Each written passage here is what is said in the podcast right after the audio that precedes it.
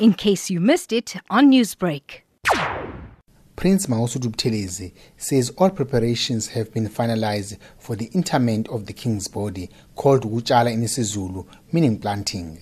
He says the monarch will be planted in accordance with all customs and traditions befitting the king.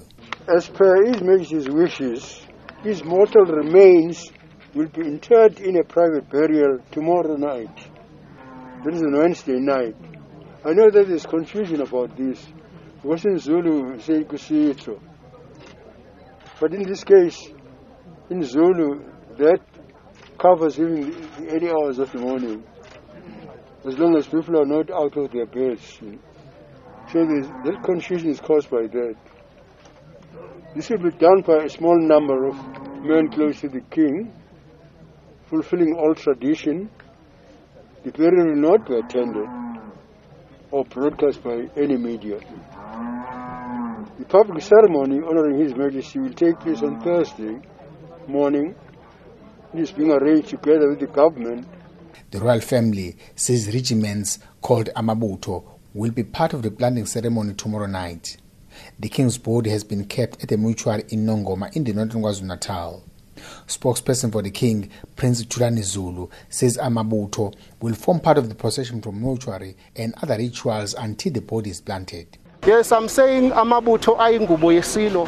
Wherever the king is, Amabuto will be there. That is why even uh, some of you saw when we were in in Durban, Amabuto were there, and then even here, uh, Amabuto will be carrying the king right up to the palace because they have the important role. In fact, when we come to the funeral, although I say it's secret, but Amabuto form part of the the funeral of, of His Majesty. Everything is performed by Amabuto. Meanwhile, more political leaders have visited the Kwakhethomthandayo Palace to pay their respects. A N C Secretary General Ace Magashule has urged the AmaZulu royal family to remain united during this trying time. The royal family says crowds will not be allowed during the memorial service on Thursday. According to Buthelezi, authorities will be on standby to prevent any attempts to break COVID nineteen regulations. I am Vusi Makhosini in Nongoma.